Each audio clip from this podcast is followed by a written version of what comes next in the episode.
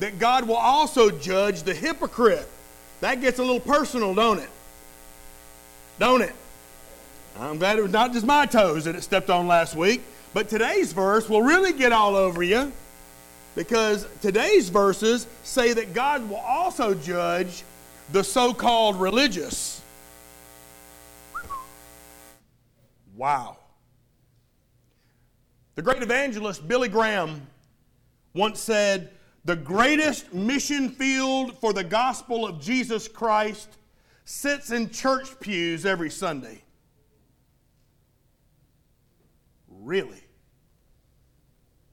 The greatest mission field for the gospel of Jesus Christ sits in church pews every Sunday? Why is that? Could it be that some people believe that being religious is all God desires? Could it be that those same people fail to realize that religion only will put you on the same road to hell as the openly wicked? You see, friend, it's not what we do externally that saves our souls. It's what happens internally that determines where we spend eternity. While the Lord is speaking today primarily to Jews and the way they brag about the law of Moses, this morning, God could be just as well speaking to Baptists. we need to know that hell will be just as filled with religious people as it will be with open sinners. And our verses today tell us why. Paul begins, and I want to remind you that he's writing to a church. He's writing to a church that's in Rome. And in that church, there were many Jewish Christians, many Jewish believers. And he begins by pointing out one of the reasons why these religious people will be judged is because of their spiritual confidence in themselves. If you would, on page 1000 in the Bibles in front of you, uh, turn with me to Romans chapter 2, beginning in verse 17. I want you to see this for yourself so that you don't think it's just coming from me. In verse 17 of Romans chapter 2, Paul writes to these believers, inspired by the Holy Spirit of God, saying, Indeed, you are called a Jew and rest on the law and make your boast in God, and you know His will and approve the things that are excellent, being instructed out of the law, and are confident that you yourselves are a guide to the blind a light to those who are in darkness, an instructor of the foolish, a teacher of babes, having the form of knowledge and truth in the law.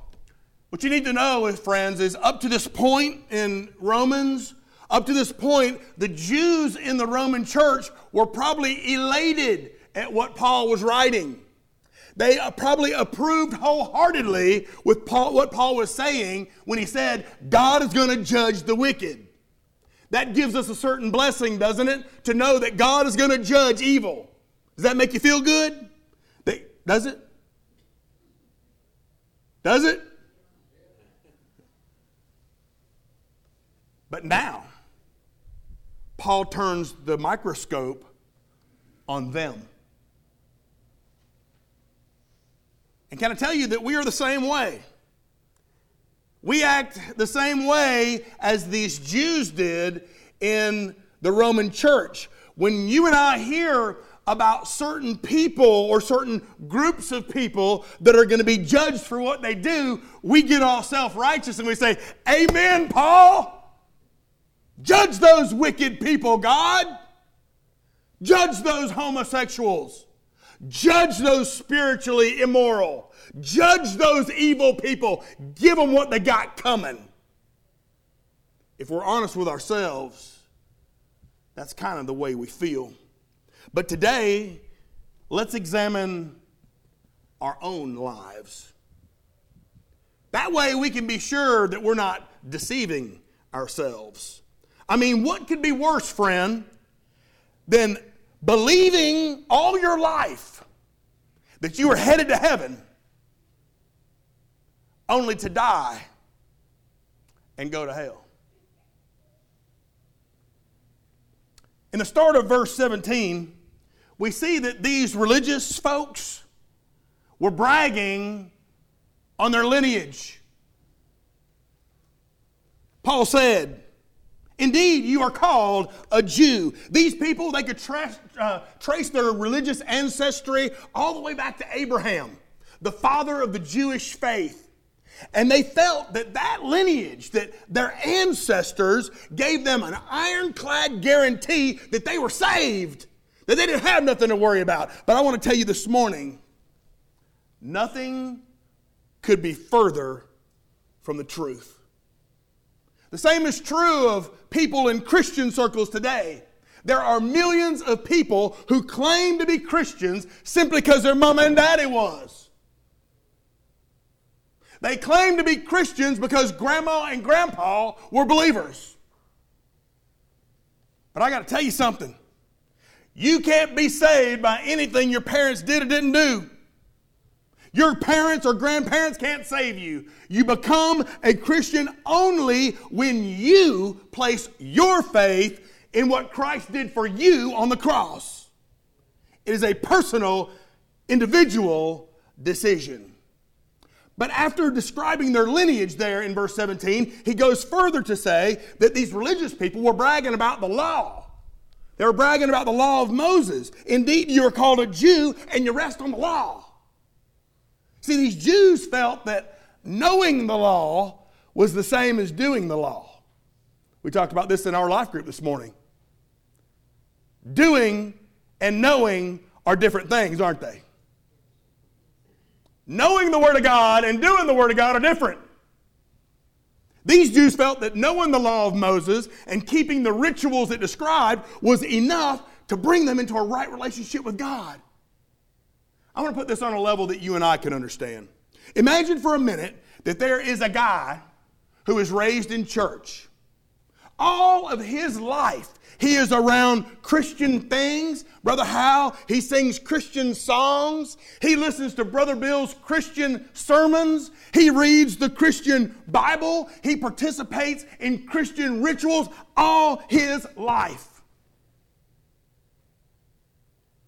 But if he's not careful, he can begin to think that because of those things in his life, he's automatically a Christian. And listen carefully nothing could be further from the truth. So these religious folks were bragging about their lineage and they were bragging about the law that they supposedly were keeping, but they were also bragging about their so called relationship with God, their relationship with the Lord. Again, they claimed because they knew God's word, because they knew God's will, because they knew about God's ways, because they knew about God's works. They said, Hey, I got a right relationship with God. They felt that being religious was enough to please God. And they were wrong. Friend, knowing doesn't please God. Just knowing His ways, knowing His works, knowing His will does not please God. We've got to be doing what we're knowing. You and I, we need to hear this little secret this morning. Here comes. You can't please God. You can't please God no matter how good you get. You will never, ever be good enough to please God. Isaiah 64, verse 6 says, But we are all like an unclean thing. All of our righteousnesses are like filthy rags. Friend, you could be the best person on this planet. You could memorize this entire book. You could refrain from committing every sin that is in this book and still go to hell because you missed the one and only thing that can save us all. That is a saving experience where your faith is placed in the Lord Jesus Christ. That's it. There's only one plan, and there's no plan B.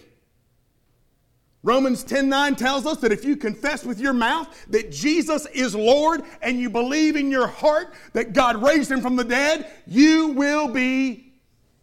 Praise God. Praise God. The bottom line is you can say anything you want. You can say anything you please, but until you've placed your trust in the shed blood of God's Son for salvation, you are still a hell bound sinner. But do you know that these religious folk even bragged on their leadership? Listen to what they said there in verse 19. And you are confident that you yourselves are a guide to the blind, a light to those who are in darkness, an instructor to the foolish, a teacher of babes, having the form of knowledge and truth in the law.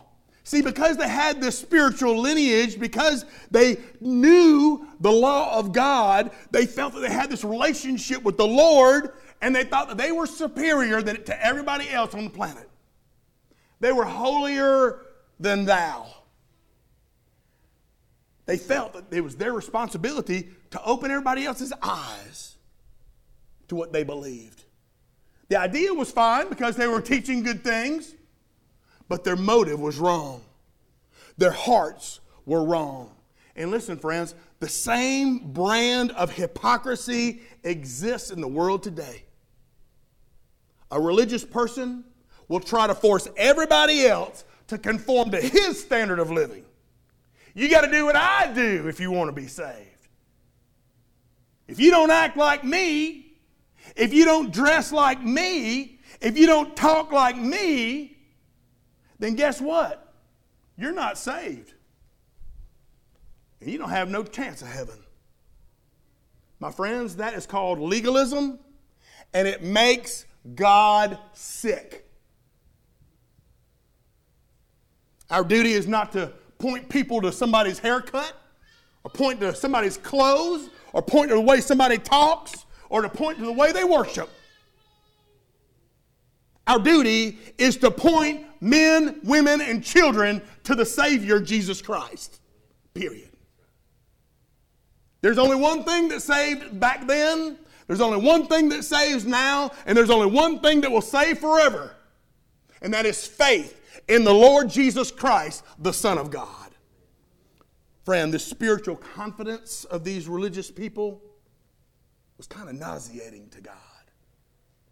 But Paul goes on to describe the spiritual contamination of these religious people. Look in verse 21 with me. He says, You therefore who teach one another, do you teach yourself? You who preach that a man should not steal, do you steal? You who say, do not commit adultery, do you commit adultery? Sexually, physically, emotionally, mentally, or otherwise? You who abhor idols, do you rob temples? You who make your boast in the law, do you dishonor God by breaking the law? For the name of God is blasphemed among Gentiles because of you as it is written. Wow. To open up, we see that these religious people, they were guilty of deception. They were deceiving people. These religious folk were so busy telling everybody else how wrong they were, but they were deceiving themselves and other people because they were just as guilty as the people they were condemning. They were busy practicing what they were preaching against. What do we call that? When you practice what you preach against, what do we call that? Say it loud if you know it. Hypocrisy. And yes, the same is still true today. Beware of people who are always telling others how right they are. Beware of others who are always telling how much you ought to be like them. Because often they're guilty of the same things they accuse others of doing. These religious folks were guilty of deception, but I see that they were also guilty of dishonor. Look in verse 23. You who make your boast in the law, do you dishonor God through breaking the law? Because their practice didn't meet, match their preaching, because their practice didn't match their profession, they were guilty of dishonoring the Lord. Little did they realize that then when they broke the law, that law that they claimed to love so dearly, they too were a disgrace to the Lord, just like that open sinner was. See, many people fail to recognize this today. If you're listening, say amen. amen. Sin still dishonors God. Sin still dishonors the Lord. When we sin, we're saying that He is a God to be despised, not honored. No matter what your lips may say, your life will prove how you feel about the Lord. So I want you to get honest with yourself real quick. What does your life say about God today? What does your life say about the God you worship today? These religious folk, they were guilty of deceiving, guilty of dishonor, but the Bible also says they were guilty of destruction. Because they lived the way they did while claiming to be God's people, the Bible says they were guilty of blasphemy. Look there in verse 24. For the name of God is blasphemed among Gentiles because of you, you religious folks. Man. By their false profession, they were actually destroying the credibility of God. They were actually saying, Don't worry about him. He'll turn his back on your sin. Don't worry, he won't look. You ever heard somebody say, Hey, I think I'll go ahead and do this and ask for forgiveness later? I've heard that most of the time joking, but man, oh man, that's kind of treacherous territory. See, anytime that we as believers live in a way that's inconsistent with what we claim to be, the Bible says we are blaspheming God. We're taking His name in vain and we're telling the whole world we're testifying to the world that our God ain't worthy. He's not worthy of our love. He's not worthy of our lives. He's not worthy of our devotion. How do you know? Just look at my life.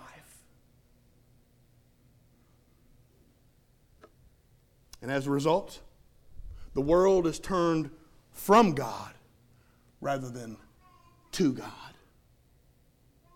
Are you, friend, contaminating the gospel of God? Is there sin in your life that is contaminating the glorious gospel of God?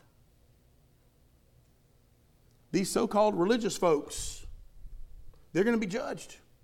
Judged because of their overconfidence in themselves, but also judged because of their overt contamination of the gospel. But Paul finishes up by pointing out the spiritual conviction of these religious people. Look there in verse 25. Paul writes, For circumcision is indeed profitable if you keep the law, but if you're a breaker of the law, your circumcision has become uncircumcision. Therefore, if an uncircumcised if an uncircumcised man keeps the righteous requirements of the law, will not his uncircumcision be counted as circumcision? And will not the physically uncircumcised, if he fulfills the law, judge you, who even with your written code and circumcision are a transgressor of the law? For he is not a Jew who is one outwardly, nor is circumcision that which is outward of the flesh, but he is a Jew who is one inwardly. And the circumcision is that of the heart, in the spirit, not in the letter, whose praise is not for men, but from God. See, it appears to me that these religious folks have been convicted of their sins. Now, this Jew felt that God would accept him just because he had been circumcised. But in this verse, I want to point out that in Christian circles, it ain't circumcision no more. It's stuff like baptism, communion, church membership, saved parents and grandparents that are often looked upon as proof that somebody's saved or that somebody's a Christian. So I want to point out, I'm going to substitute baptism for circumcision in verse 25. Follow along. For baptism is indeed profitable if you keep the law. But if you're a breaker of the law, your baptism has become unbaptism.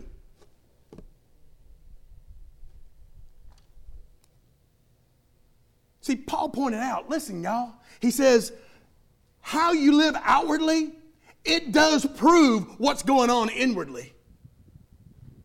If I want to know what's going on in you, I can view what's happening in your life. I can view how you're living. We can't live a life of continual unrepentant sin and expect God to look the other way. Amen? In fact, according to Jesus, the fruit of a life proves where that life is rooted. Listen to what he says in Matthew chapter 7. He says, Every good tree bears good fruit, and the bad tree bears bad fruit. A good tree cannot bear bad fruit, nor can a bad tree bear good fruit. Every tree that is, does not bear good fruit is cut down and thrown into the fire. Therefore, by their fruits you will know them. People get convicted of their sins. But Paul goes on to tell us that these religious folks also get convicted by the folks that are really sincere. Look there in verse 26, and I'm going to continue substituting baptism. Therefore, if an unbaptized man keeps the righteous requirements of the law, will not his unbaptism be counted as baptism? And will not the physically unbaptized, if he fulfills the law, judge you, who even with your written code and baptism are a sinner against the law? Wow. For he's not a Jew who's one outwardly, nor is baptism that which is outward in the flesh, but he's a Jew who's one inwardly. And his baptism is that of the heart. Paul's telling us that these Jews, when, when people looked down upon them or looked upon their lives, and those people lived lives that were pleasing to God, when those folks lived lives with their hearts filled with God and had right with God, they were accepted over the Jew. Those ones that were not religious were better than those who were religious. In fact, God says that the righteousness of those people will actually judge the religious man as a sinner. Man, that's incredible. So, friend, listen, there's a vast difference between this religious person who tries to keep the law and try to, tries to live right. And then the same saved person or the redeemed person who lives right because of a changed heart. Big difference. The religious folk will ultimately be unsuccessful. On the other hand, that person who maybe was not very religious but had their faith in Christ and Him alone, that person will experience the glories of heaven. To close, Paul says that these religious folks will also be convicted by the Savior. Look there at the close of verse 29. In the Spirit, not from the letter, whose praise is not from men, but from God. Paul's final statement against this religious man informs him that true religion is not a matter of the hands, it's not a matter of the feet, it's not a matter of the eyes, it's not a matter of the head, and it's not a matter of the lips. True religion is a matter of the heart. What's going on in here? See, God will only accept those who have placed their faith in nothing but the shed blood of Jesus Christ. So we must never be deceived, friends. Never be deceived into believing that we can somehow please the Lord by being good. Or that we can be good enough to get into heaven because we've been religious all of our lives. So let me ask you this Would you describe yourself as a religious person? Or would you describe yourself as a redeemed person? See, there is a difference, a big difference. And the difference determines where you will spend eternity religious or redeemed. It's my prayer that every person that comes through those doors into this church house will lose their religion. That they will lose their religion and find redemption through the Lord Jesus Christ. But you know, there's also a real strong word here about being what you claim to be. On August the 5th, 1981, a young girl was born, and her name was Rachel Scott. Little did she or her family know that 17 years after that date, on April the 20th, 1999, that Rachel would be shot three times in the body and once in the temple at Columbine High School.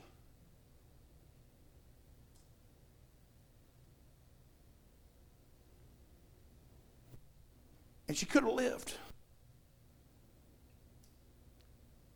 She was asked to renounce her faith in Jesus Christ, and she refused. And so she paid the ultimate price.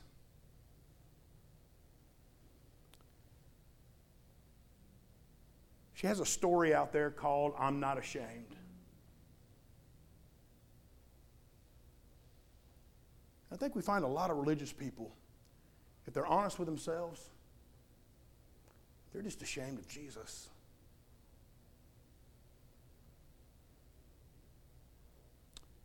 Rachel kept a journal. And in that journal, Rachel would make all of her entries like she was talking to God. And in one of the last entries she wrote to the Lord, she said, I want you to use me to reach the unreached.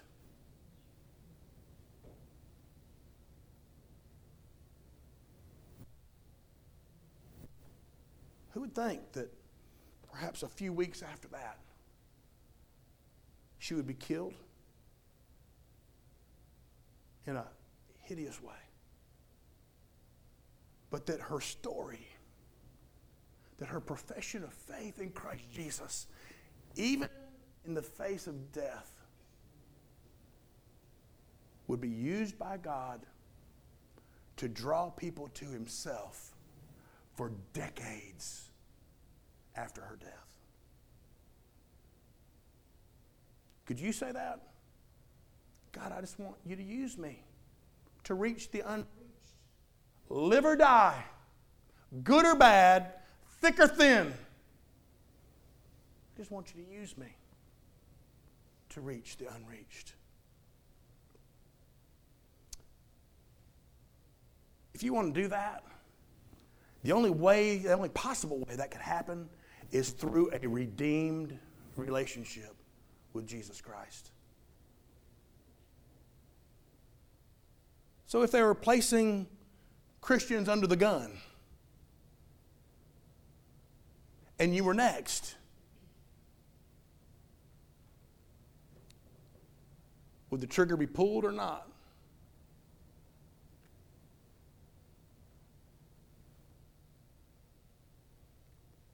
if they were placing Christians on trial for their faith?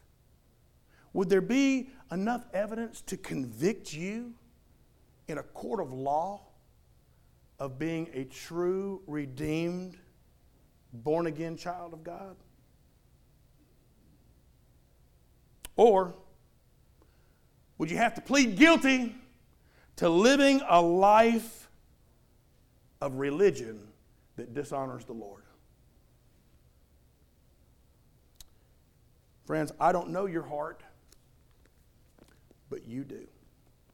And more importantly, so does God.